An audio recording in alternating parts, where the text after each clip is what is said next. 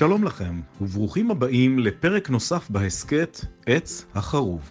היום תאזינו לחלק ההמשך של הרצאתי בנושא הדרך למבצע חומת מגן. נעסוק בתהליך אוסלו, שראשיתו בעצם בפרוץ האינתיפאדה הראשונה בדצמבר 1987.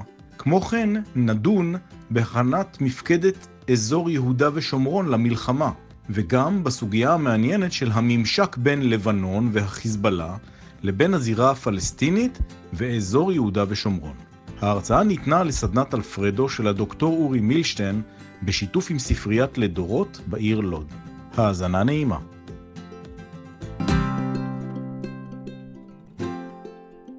משלב מסוים, באמצע שנות התשעים, אנחנו גם אה, זוכרים אה, שממש מתחיל תהליך שלום מוכר, ואני כאן רוצה לגשת ישר אל הליבה של מה שנקרא תהליך אוסלו. הדבר הזה, שאני יכול היום להגיד הדבר הזה, בנימה ביקורתית מסוימת, אם כי קשה לשפוט אה, אנשים שקיבלו את ההחלטות האלה, בוודאי שהיו להם כוונות טובות והם אה, ראו מול העיניים שלהם את ביטחון המדינה ואת אה, שלומה לטווח ארוך, אבל תהליך אוסלו בעצם מגיע לכך שנחתם הסכם בהתחלה מזכר הבנות ואחר כך הסכם ממש, ואנחנו כולנו זוכרים את אירוע החתימה בבית הלבן, שבה אה, שמעון פרס אה, ויצחק רבין, זכרם לברכה, ויאסר ערפאת, אה, זכרו לא לברכה, עם הנשיא קלינטון בבית הלבן, לוחצים ידיים ומביאים להסכם שמדבר בפעם הראשונה בעצם על אה, יצירת שתי ישויות מדינתיות זו לצד זו. הרשות הפלסטינית, the Palestinian Authority, לצידה של מדינת ישראל, מתוך מגמה שבהמשך אותה רשות פלסטינית תהיה ישות מדינתית, משמע מדינה, מדינה מינוס, כל מיני דיבורים שהיו אז, אבל אמרו נתחיל לזוז ונסתדר תוך כדי תנועה, כי הדינמיקה של השלום תעשה את העבודה, ומה שנקרא, זה יסתדר תוך כדי תנועה וזה בטח יהיה בסדר. כך הניחו, כך חשבו וכך בעיקר רצו להאמין שיקרה, ואנחנו מכירים uh, התנגדות קשה מאוד בתוך מדינת ישראל לתהליך הזה של היפרדות מחבלי מולדת והזדקות על, על שטחים ברצועת עזה, בבקעת הירדן, ביהודה ובשומרון, משמע להעביר לידיים פלסטיניות שטח וסמכות ואחריות. זה במסגרת הקונספציה של שטחים תמורת שלום. זאת אומרת, אנחנו ניתן שטחים, אתם תיתנו לנו שלום. וזה בעצם uh, מה שעמד בבסיס הסכמי אוסלו. עכשיו, אני מספר לכם עכשיו על משהו שהיום אנחנו שופטים את זה ברטרוספקטיבה, אני אומר לכם שבאותה תקופה שבה ב-92 עולה ממשלת רבין ומתחיל אותו תהליך מדיני כבר על השולחן, לא רק מתחת לשולחן, ומדברים כבר על הסכמי אוסלו כפעימה ראשונה, פעימה שנייה, פעימה שלישית, הסכמי חברון, כל הדברים האלה, מצד אחד אנחנו חווים הרי, הרי חווינו בסוף שנות ה-70, תחילת שנות ה-80, חווינו את uh, הסכם השלום עם מצרים. התרוממות הרוח, מה שעשו מנחם בגין, זכרו לברכה, ואנואר סאדאת, אללה ירחם. ובהמשך הסכם שלום עם ירדן. ואני רוצה להזכיר לכם מה קורה באמצע שנות התשעים, משא ומתן בוושינגטון בינינו לבין סוריה. זאת אומרת, מדברים עם אסד, האבא. מדברים עם הרמטכ"ל הסורי בוושינגטון, מדברים איתו קציני צבא בכירים שלנו, יש משלחות בוושינגטון, מדברים על שלום עם סוריה. זה היה, כמו שכתוב בספר, במרחק נגיעה, דיבור של ויכוח על כמה מאות מטרים באזור שצפונית לעין גב, האם תהיה גישה לכנרת או לא תהיה גישה לכנרת, עד שם הגיעו הדיונים על סיום מצב המלחמה, חתימת הסכם שלום עם סוריה. באותה תקופה, תוך כדי שיש מגמת הסדרים מדיניים, תרשמו לכם בבקשה את, את המושג הזה, מגמת הסדרים מדיניים, תוך כדי שיש את המגמה של ההסדרים המדיניים באמצע שנות התשעים, ואנחנו מדברים על שלום עם ירדן, שלום עם סוריה, משא ומתן לשלום עם הפלסטינים, ועוד ועוד ועוד, ומתחיל אז להיווצר קשר עם האמירויות, ומתחיל להיווצר קשר עם עוד מדינות מסביב, משום אפשר כבר לסגור את מצב המלחמה, החרם הערבי מתחיל להתבטל, כל הדברים שהיו עד אז מאוד מאוד בולטים. אה, צה"ל נמצא אז בתקופה אה, מאוד מיוחדת. מה זה אומר? מצד אחד, מי לא רוצה שלום? הרי אנחנו מתפללים כל יום, בקש שלום ורודפהו. מצד שני, הטרור מלווה אותנו כל הזמן. כל הזמן, לאורך כל התהליך המדיני הזה, יש פיגועים, בעיקר של הגורמים שמתנגדים לדרך של הפתח של ערפאת, כמו חמאס וג'יהאד איסלאמי וארגוני טרור רדיקליים נוספים, והם ממשיכים לבצע פיגועים. ואנחנו ממשיכים להתמודד איתם עם הכוחות שפרוסים כבר ביהודה ושומרון, כי אנחנו כבר מאורגנים אחרת בעקבות האינתיפאדה הראשונה, כמו שאתם יודעים, כבר יש חטמ"רים בכל עיר, ויש uh, מפקדת כוחות צה"ל ביהודה ובשומרון, תזכרו את זה, אין אוגדה, יש מפקדת כוחות צה"ל ביהודה ובשומרון, ויש חטיבות מרחביות, ואנחנו uh, מתמודדים עם מה שנקרא האינתיפאדה הראשונה וספיחיה אל תוך הסכמי השלום ואל הטרור שמלווה את התהליך המדיני. אז אנחנו כמובן רוצים שלום. מי לא רוצה שלום? אבל אתה רואה שהטרור נמשך, והבעירה האותנטית בשטח נמשכת. ויש התמודדות אה, יומיומית עם מה שנקרא פחה, פעילות חבלנית עוינת, ולצידו פחה עממי. זאת אומרת, אה, אבנים, בקבוקי תבערה, סכינים, סכינאות אה, וכולי וכולי, מכוניות תופת, דברים כאלה. עכשיו, אה, אתה רואה את ההתנגדות של שתי המגמות האלה, אבל צה"ל באותו זמן מתחיל בפרויקט שנקרא אביב נעורים. עכשיו, אל אה, תעופו אחורה בכיסא. אני יודע שלמי שלא זוכר את זה, זה יכול להישמע מאוד מאוד מפתיע ומוזר, אבל uh, צה"ל מכריז על אביב נעורים, ואני לא מדבר על המבצע בביירות המפורסם בתחילת שנות ה-70, כחלק מהמאבק בארגונים של ערפאת בלבנון, אני מדבר על תוכנית בניין כוח שנקראת אביב נעורים, ולמה? משום שצה"ל אומר צריך להיערך לצבא בעידן של שלום. הרי יש שלום עם מצרים, ויש שלום עם ירדן, ואו-טו-טו נחתם שלום עם סוריה, ויש שלום עם הפלסטינים. אוקיי, בנינו פה צבא ענק, שנלחם פה שנים ארוכות מהקמת המדינה ועוד לפניה, לאורך כל השנים. צריך לארגן את הצבא אחרת. עכשיו, שומו שמיים, מתחיל הפרויקט הזה של אביב נעורים לפעול תכלס בשטח. למשל, מתחילים בתהליך של סגירת אוגדות.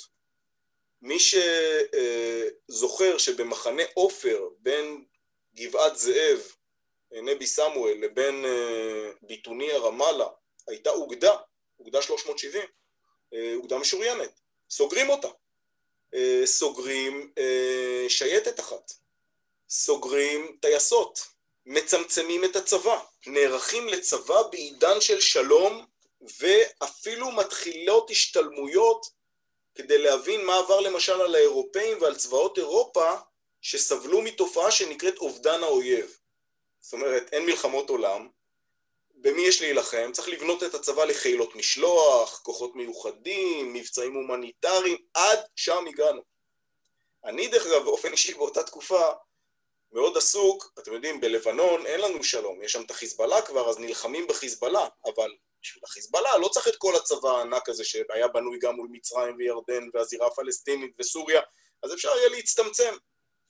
והניחו גם שכיוון שחיזבאללה נהנה מתמיכה סורית, אז ממילא השלום עם סוריה ישפיע במשהו למרות שהתמיכה בחיזבאללה היא בעיקר איראנית. אה, אני באופן אישי אז, אתם יודעים, אני אמצע שנות ה-90 הייתי מג"ד 202 בצנחנים, נלחמתי בטרור הפלסטיני בשכם ובחיזבאללה בצפון ובאין ספור פעולות ולאחר מכן מפקד הקומנדו של חיל האוויר, שלדג, במבצעים רבים מסביב לשעון אה, מעבר להרי החושך, אה, כשאני מסיים את התפקיד שלי בשנת 96 ואנחנו נמצאים בעיצומו של תהליך מדיני שלא נעצר גם אחרי שנרצח ראש הממשלה שלנו יצחק רבין ז"ל. והוא נמשך למרות הטרור שמלווה את אותה תקופה של אחרי רצח רבין. התהליך המדיני נמשך.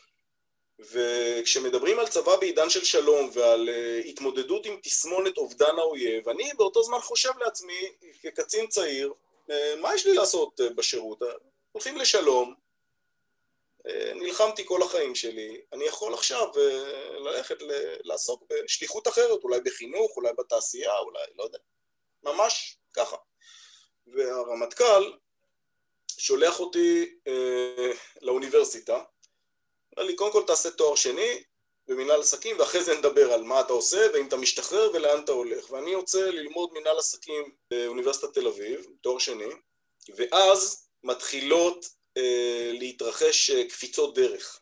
ואנחנו נכנסים עכשיו לעומק האירוע, כי נגעתי באוסלו ובהגעה לאוסלו בגישת מקרו, אבל בעוד שצה"ל כולו כבר נמצא בתוך הפעימה הראשונה והפעימה השנייה, מה זה הפעימה הראשונה אתם זוכרים? קראו לה עזה ויריחו תחילה. צה"ל עוזב את עזה וצה"ל עוזב את יריחו ונכנסים כוחות פלסטינים. אני ראיתי בעיניים נדהמות את הכוחות הצייקה האלה, הפלסטינים החמושים, חטיבות שלמות נכנסות לרצועת עזה ונכנסים ליריחו ואתם יודעים, זו הייתה מציאות חדשה כל הכוחות האלה שהיו בפזורה הפלסטינית נכנסים עכשיו חמושים. ואז הפעימה השנייה זה שבע הערים בגדה, ביהודה ושומרון. נכנסים כוחות פלסטינים לחברון, לבית לחם, יריחו כבר היה להם קודם, אבל לרמאללה, לטול כרם, לקלקיליה, לג'נין, חטיבות פלסטיניות, חמושות, והמפה מאורגנת בשלושה צבעים. אני מבקש ש... תסדרו לכם את זה רגע בראש, את כל האנשים, ש... כל מי שלא מכיר את השטח הפלסטיני, כי עד היום אנחנו עוד מדברים במושגים כאלה.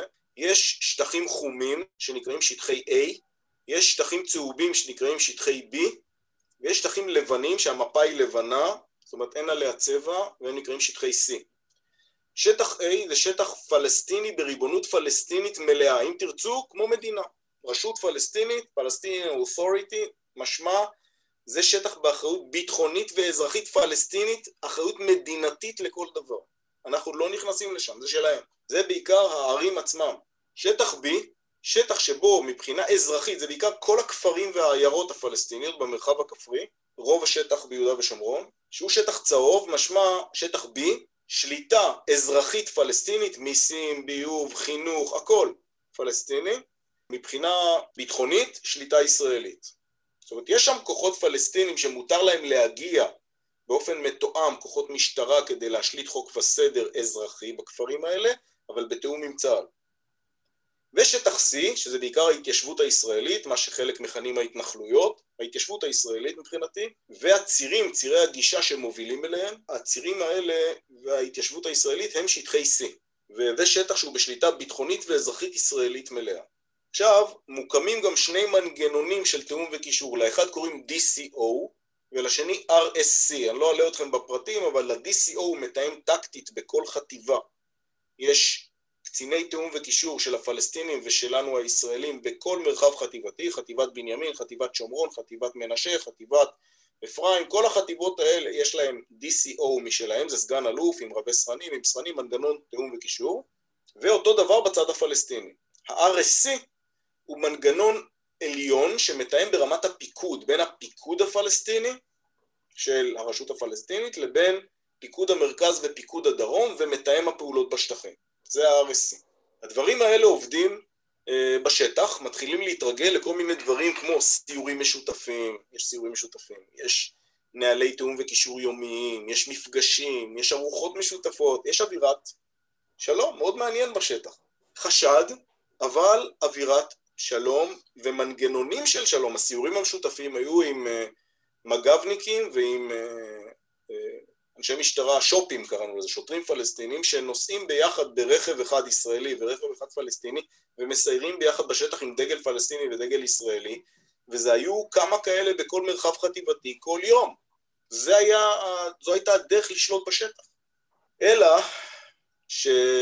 אתם יודעים, קורים כל מיני דברים, והדבר שממש מנפץ או, או מטלטל את התחושה הזאת של שלום והסכמי שלום ומדיניות של שלום וחתירה להיגיון בין מדינתי ומערכת יחסים שתמנע תחושת פטרונות בצד הפלסטיני ולחנך אותם לקחת אחריות על השטח ולהילחם בעצמם בטרור, כל הדברים האלה שינו מאוד את האופן שבו פעלנו בשטח, מאוד. אבל תוך כדי שאני באוניברסיטה, והדברים האלה קורים בשטח בכל יהודה ושומרון, וכאמור הולכים לשלום, נילחם בטרור, נכריע אותו בסוף, אבל המגמה העיקרית היא שלום. ומדברים כבר על הפעימה השלישית, שזה לקבל את חברון ולקבל עוד שטחים. בשלב הזה יש את אירועי מנהרת הכותל, זה ספטמבר 96. אלה אירועים קשים מאוד שמתרחשים בעקבות פתיחתה של מנהרת החשמונאים בירושלים. המנהרה הזאת, אתר ארכיאולוגי לכל דבר בירושלים, נפתחת, ערפאת מנצל את זה כדי לייצר משבר יזום. זאת אומרת שנפתח יום קרב, אירועי מנהרת הכותל זה אירוע קשה מאוד שבמסגרתו נהרגים 18 לוחמי צה"ל ברצועת עזה וביהודה ושומרון. 80 חיילי צה"ל נפצעים, זה יום קרב שבו כל האלפי חמושים האלה הפלסטינים יורים על כוחותינו וכוחותינו יורים עליהם. היום הזה מסתיים עם אבדות בשני הצדדים, אצלנו פחות, אבל עדיין תחשבו על המספרים, 18 חללים, 80 פצועים, אירוע קשה מאוד, וכל זה בעקבות זה שהפלסטינים טוענים שאנחנו כבר משתלטים על שטחים שעתידים להימסר להם בירושלים בהסדר הקבע. כי הרעיון המסדר אז היה שכל העניין הזה של פעימה ראשונה, פעימה שנייה, פעימה שלישית, זה הדרך אל הסדר הקבע.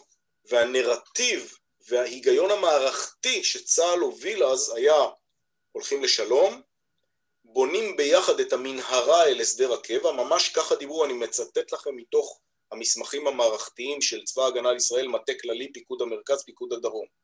בונים ביחד את המנהרה אל הסדר הקבע, יוצרים יחסים עם היגיון בין מדינתי, בינינו לבין הרשות הפלסטינית שעתידה להפוך למדינה מוגבלת, מצומצמת, בלי צבא וכולי וכולי, ומדליקים אורות במנהרה, שהם לא הרכבת שבאה ממול, אלא כל הזמן דואגים שיהיו בה אורות, ושנעשה עוד ציורים משותפים, ועוד אירועים משותפים, ועוד מערכת יחסים טובה, ונבנה את הקשר בין שני העמים, ונחלק את השטח.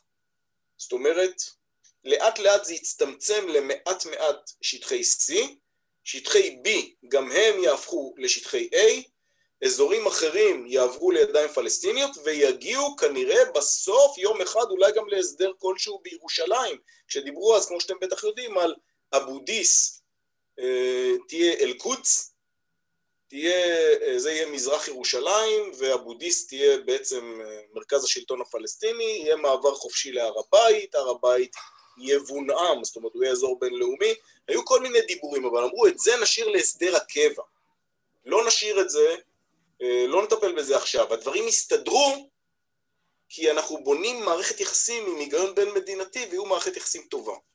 בשטח זה בא לידי ביטוי בכך שאנחנו בעיקר יוצרים המון המון עבודת תיאום וקישור כמו שאמרתי, אבל אירועי מנהרת הכותל מטלטלים את צה"ל. איך אני אומר לכם עכשיו, אני מספר לכם את זה בנימה אישית, משום שאני מקבל טלפון לאוניברסיטה, ומבקשים ממני להגיע ללשכת הרמטכ"ל, הרמטכ"ל זה אמנון ליפקין שחק זכרו לברכה, מפקדי הנערץ והמוערך מאוד, ואמנון אה, הרמטכ"ל אומר לי, תראה, אני תכננתי לשלוח אותך אחרי הלימודים לתפקיד בלבנון, אבל אתה הולך לאיו"ש. אמרתי לו, מה? אני? איו"ש שם עושים שלום, עזוב, מה? כי, עכשיו, אני, תבינו, יש את אירועי מנהרת הכותל אומנם, באירוע לחימה, אבל כל הדיבור שפוליטיקאים מדברים, וגם בצבא מאמצים את הנרטיב הזה, זה שזה היה ייסורי השלום, האירוע הקשה הזה של אירועי מנהרת הכותל. הקרב הזה, יום הקרב הקשה הזה, זה במפר בכביש בדרך אל הסדר הקבע. זה חלק מייסורי השלום. זה חבלי לידה, אם תרצו, אוקיי? חבלי משיח, למי שרוצה. יום אחד יהיה בסדר, זה המחיר של השלום. אי הבנות, מיסקלקולציה, אי סדר, עוד נגיע יום אחד. ומה שאנחנו uh, חווים בפועל זה בעצם uh, בתוך צה"ל משהו זז. כי עובדה שהרמטכ"ל אומר לי, אתה הולך לאיו"ש. שאלתי למה, הוא אומר, אתה הולך להכין את איו"ש למלחמה, אני רוצה שתהיה קצין אג"ם אוגדת איו"ש, מבחינתי זה היה תדהמה, אני בכלל חשבתי, מה פתאום אני הולך לתפקיד כזה? זה לא היה בתכנון, הייתי אמור להיות מח"ט בלבנון.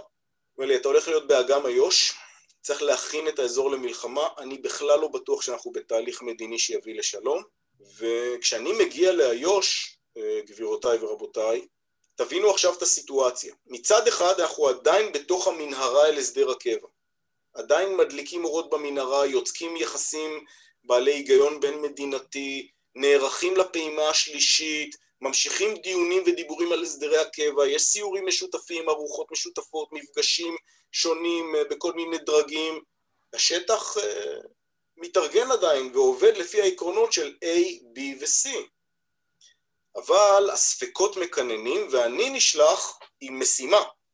זאת אומרת, אתה תכין את איו"ש למלחמה, אתה פרויקטור ממש, לא קצין אג"ם שעכשיו צריך להפעיל את הכוחות, זה המשימה שלך, מצד אחד להילחם בטרור שמחבל בשלום, החמאס, הג'יהאד האיסלאמי, מצד שני להכין את המרחב למלחמה. עכשיו שימו לב מה קורה באותה תקופה, אני מדבר איתכם עכשיו על שנת 97-98, כשאנחנו נערכים לפעימה השלישית. בסדר? עדיין אוסלו נמשך. באותה תקופה אני מוביל, הייתה לי זכות להוביל אה, את עבודת המטה ואת הפעילות בשטח. אחד, להעצים את הפעילות המיוחדת של שב"כ וכוחות מיוחדים שונים נגד ארגוני הטרור. מצד שני, ובאותה עת, אנחנו הופכים את מפקדת כוחות צה"ל ביהודה ובשומרון, זה היה פשוט מפקדה אה, כללית, אנחנו הופכים אותה לאוגדה. מי שמכיר את המושג מרעם, מרכז אימון אה, אה, ואימוני מפקדות בחירות, שזה מיועד לדרג האוגדה ומעלה, המרעם מכין אז איתנו את איו"ש לאוגדה. אנחנו בונים אז את כל המרכזים שיהיו באוגדה. לא היו לנו את זה אז. איו"ש הייתה מפקדה לעניינים פלסטינים ולשליטה בשטח ששלטה בחטיבות מרחביות, אבל אנחנו הופכים אותה לאוגדה לוחמת.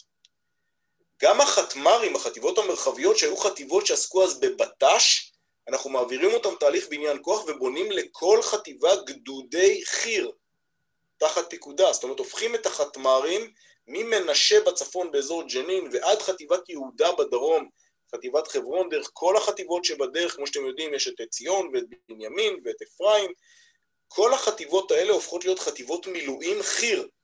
אנחנו מסבים אותם ומכינים אותם למצב של שליטה בשטח ולחימה נגד הצבא הפלסטיני שבעצם קם לנו תחת הידיים כי הם מאורגנים אז בחטיבות ובכוחות כמו המודיעין הכללי, המודיעין הצבאי, כוח 17, התנזים, הכוח העממי של הפת"ח הופך לחמוש ומתארגן בתוך השטח וחוץ מזה יש גם את הטרור של החמאס, הג'יהאד האיסלאמי, החזית העממית וכן הלאה וכן הלאה. אנחנו מבינים שיש פה אתגר מבצעי לכל דבר. אני אז עושה דברים שנתפסים כ... מה הוא עושה המשוגע הזה? אני מתחיל להכין את טייסות חיל האוויר ללחימה באיו"ש. מתים מצחוק כשאני בא עם הדברים האלה לבסיסים. כשאני עובד טייסת טייסת ועובר עם מטה חיל האוויר ומכינים עזרי השתתפות לחיל האוויר ומלמדים אותם איך עובדים עם כוחות באיו"ש ואיך נראים שוטרים פלסטינים ואיך נראים כוחות פלסטינים ואיך נראים כוחותינו ואיך אנחנו נעבוד בשטח. אנחנו בונים רמפות לטנקים ביהודה ושומרון באותה תקופה. זאת אומרת, מתכוננים ברצינות למצב של הסלמה לצד המשך בניית המנהרה אל הסדר הקבע והמשך מימוש התהליך המדיני. עכשיו תראו, יש לנו בדרך, אה, אתם זוכרים שדיברתי על הממשק הזה בין לבנון לבין יהודה ושומרון.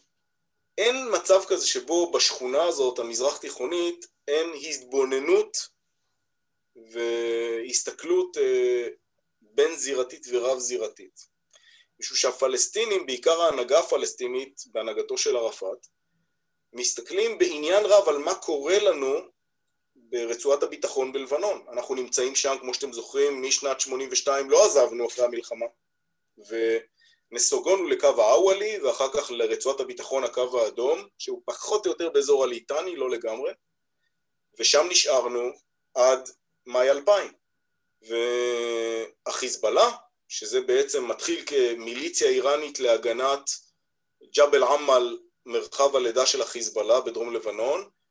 האיראנים מזהים את זה כהזדמנות אדירה כי הם צריכים לאיים על ישראל מפני תקיפת פרויקט הגרעין, שזו אבן דרך בדרך שלהם להפוך להיות מעצמה אזורית ובכלל אימפריה. הם רוצים פרויקט גרעין ופצצה. הם יודעים שיש להם בדרך את דוקטרינת בגין שאומרת לא יהיה נשק גרעיני למי שמאיים על קיומה של מדינת ישראל, והאייתולות שעולים ב-79 אחרי שלטון השאה בוודאי מאיימים על שלטון ישראל ואומרים שצריך להעיף את ישראל מהמפה.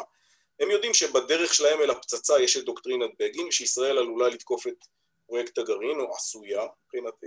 ומה שאנחנו רואים אה, זה שהם בונים כוחות שיחנו על גבולות ישראל. התפיסה שלהם היא באמצעות פרוקסי, אבל לא סתם פרוקסי, זה לא בוא נתמוך בארגוני טרור כמו הגישה הסורית. זה נבנה צבא. הם מתחילים מאותה מיליציה בג'בל עמל, הופכים אותה לגדוד, אחר כך לחטיבה, אחר כך לאוגדה.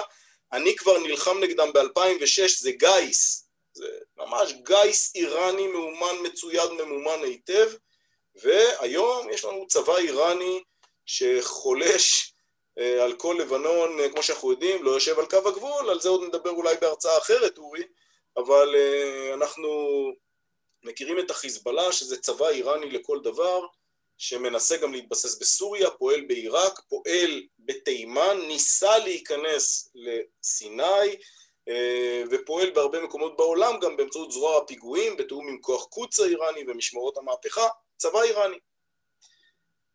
על כל זה מסתכלים הפלסטינים, על זה שישראל מקיזה דם בלבנון, יש לנו לחימת גרילה, אנחנו מאבדים כמה עשרות לוחמים בשנה, יש אירועים קשים מאוד, ישראל נלחמת בלבנון, אנחנו נלחמים לאחרונה, כמו שבוודאי שמעתם, תודה רבה, סוף סוף מכירים בתקופת המלחמה שלנו ברצועת הביטחון כמלחמה וייתכן שאפילו נקבל אות מערכה.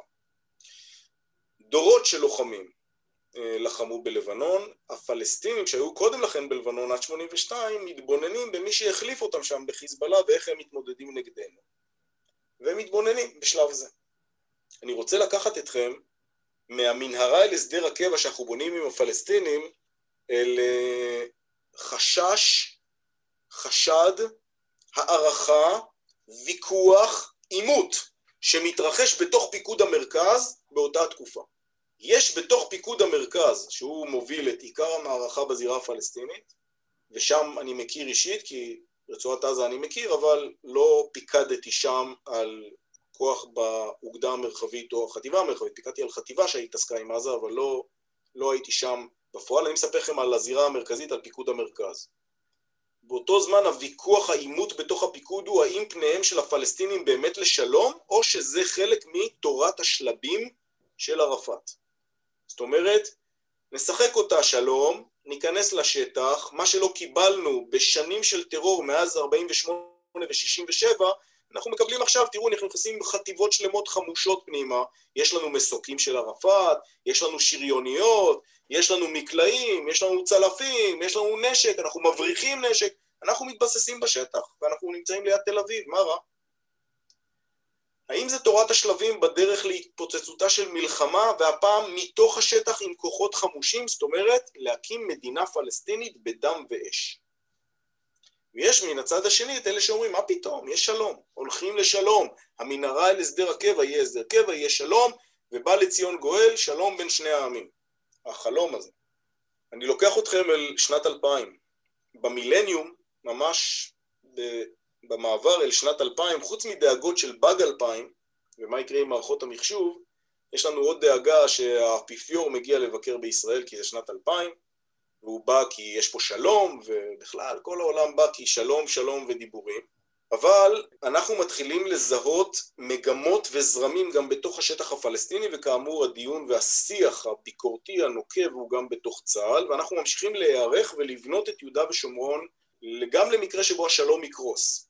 אבל ממשיכים לבנות את השלום. אני כמח"ט בנימין, אתם יודעים, אני נפצעתי מאוד קשה, שמונה חודשים אחרי שקיבלתי על עצמי את התפקיד הזה כקצין אג"ם איו"ש, ועסקתי בהקמת אוגדת איו"ש ובהיערכות של איו"ש למלחמה ובלחימה בטרור הפלסטיני, אותו טרור פלסטיני פוגש אותי מתחת לגשר ברזה, צפונית לרמאללה, אני נפצע פציעה מאוד קשה, 30 מחבלים אה, תוקפים אותי מכל הכיוונים, אני חושב שזה ממש בדרך נס, אה, איכשהו יצאתי מהגריסה הזאת, שאותו סלע שמחץ אותי, אה, גרס אותי, וזה היה כפסע ביני ובין המוות.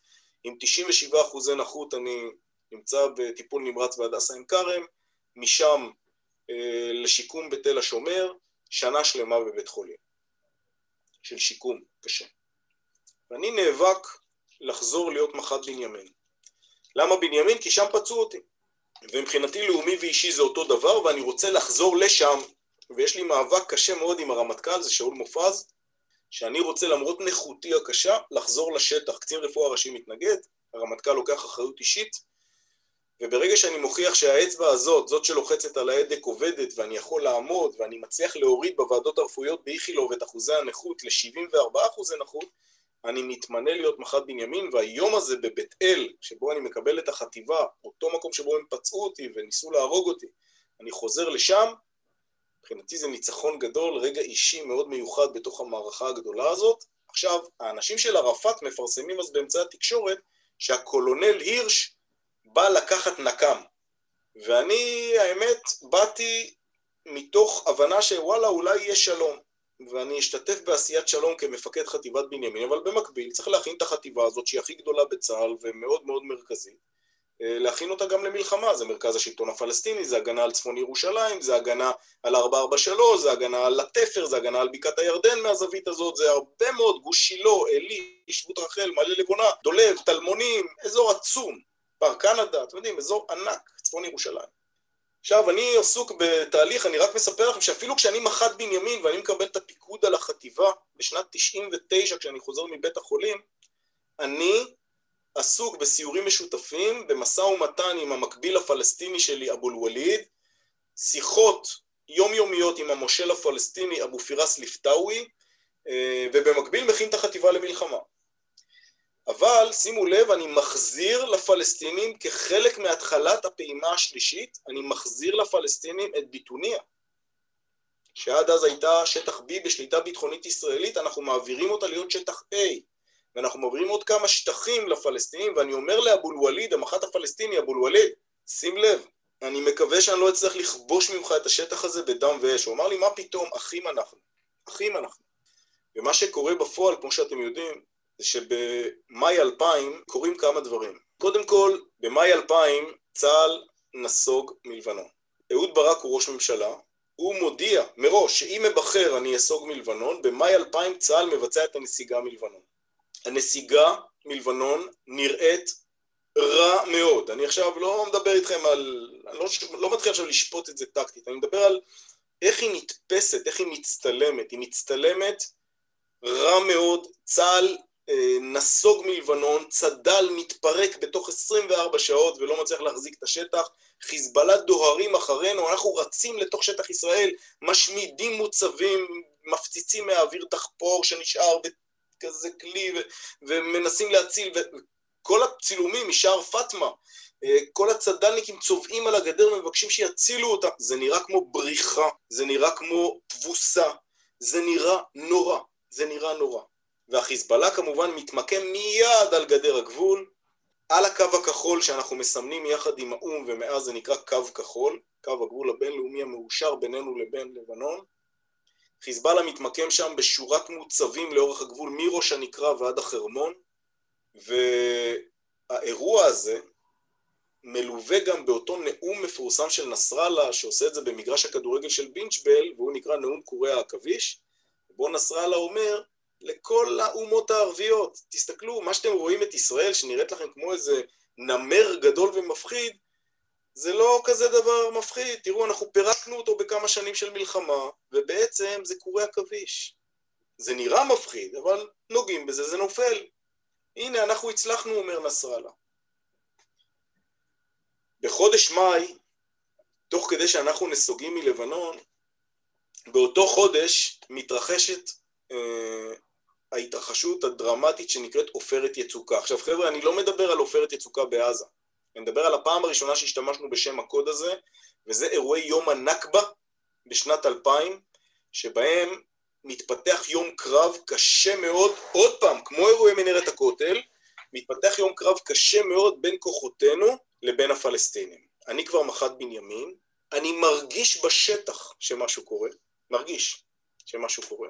דורש, נלחם על לקבל את כוחות התגבור שלי, מקבל גדוד צנחנים את 202 של אהרון חליבה, מי שהוא היום ראש אגף המבצעים ועתיד להיות ראש אמ"ן, אני מקבל את כל יחידת דובדבן עם מיקי אדלשטיין, מי שסיים את תפקידו כנספח צה"ל בוושינגטון לאחרונה, אני מקבל uh, עוד גדוד מילואים וחטיבת בנימין עם כוחות uh, והיערכות למלחמה ואומרים לי, תשמע, לא יקרה כלום, אתה סתם היסטרי. אמרתי, בסדר, היסטרי. אני מרגיש שהשטח מתנהג אחרת. זהו, הסתיים עוד פרק בהסכת עץ החרוב. תודה רבה שהייתם עמנו. מוזמנות, מוזמנים לעקוב אחריי. גל הירש בפייסבוק, בטוויטר, באינסטגרם, ביוטיוב, וכמובן גם בפודקאסט, בהסכת הזה, עץ החרוב. ניפגש בפרקים הבאים. להתראות.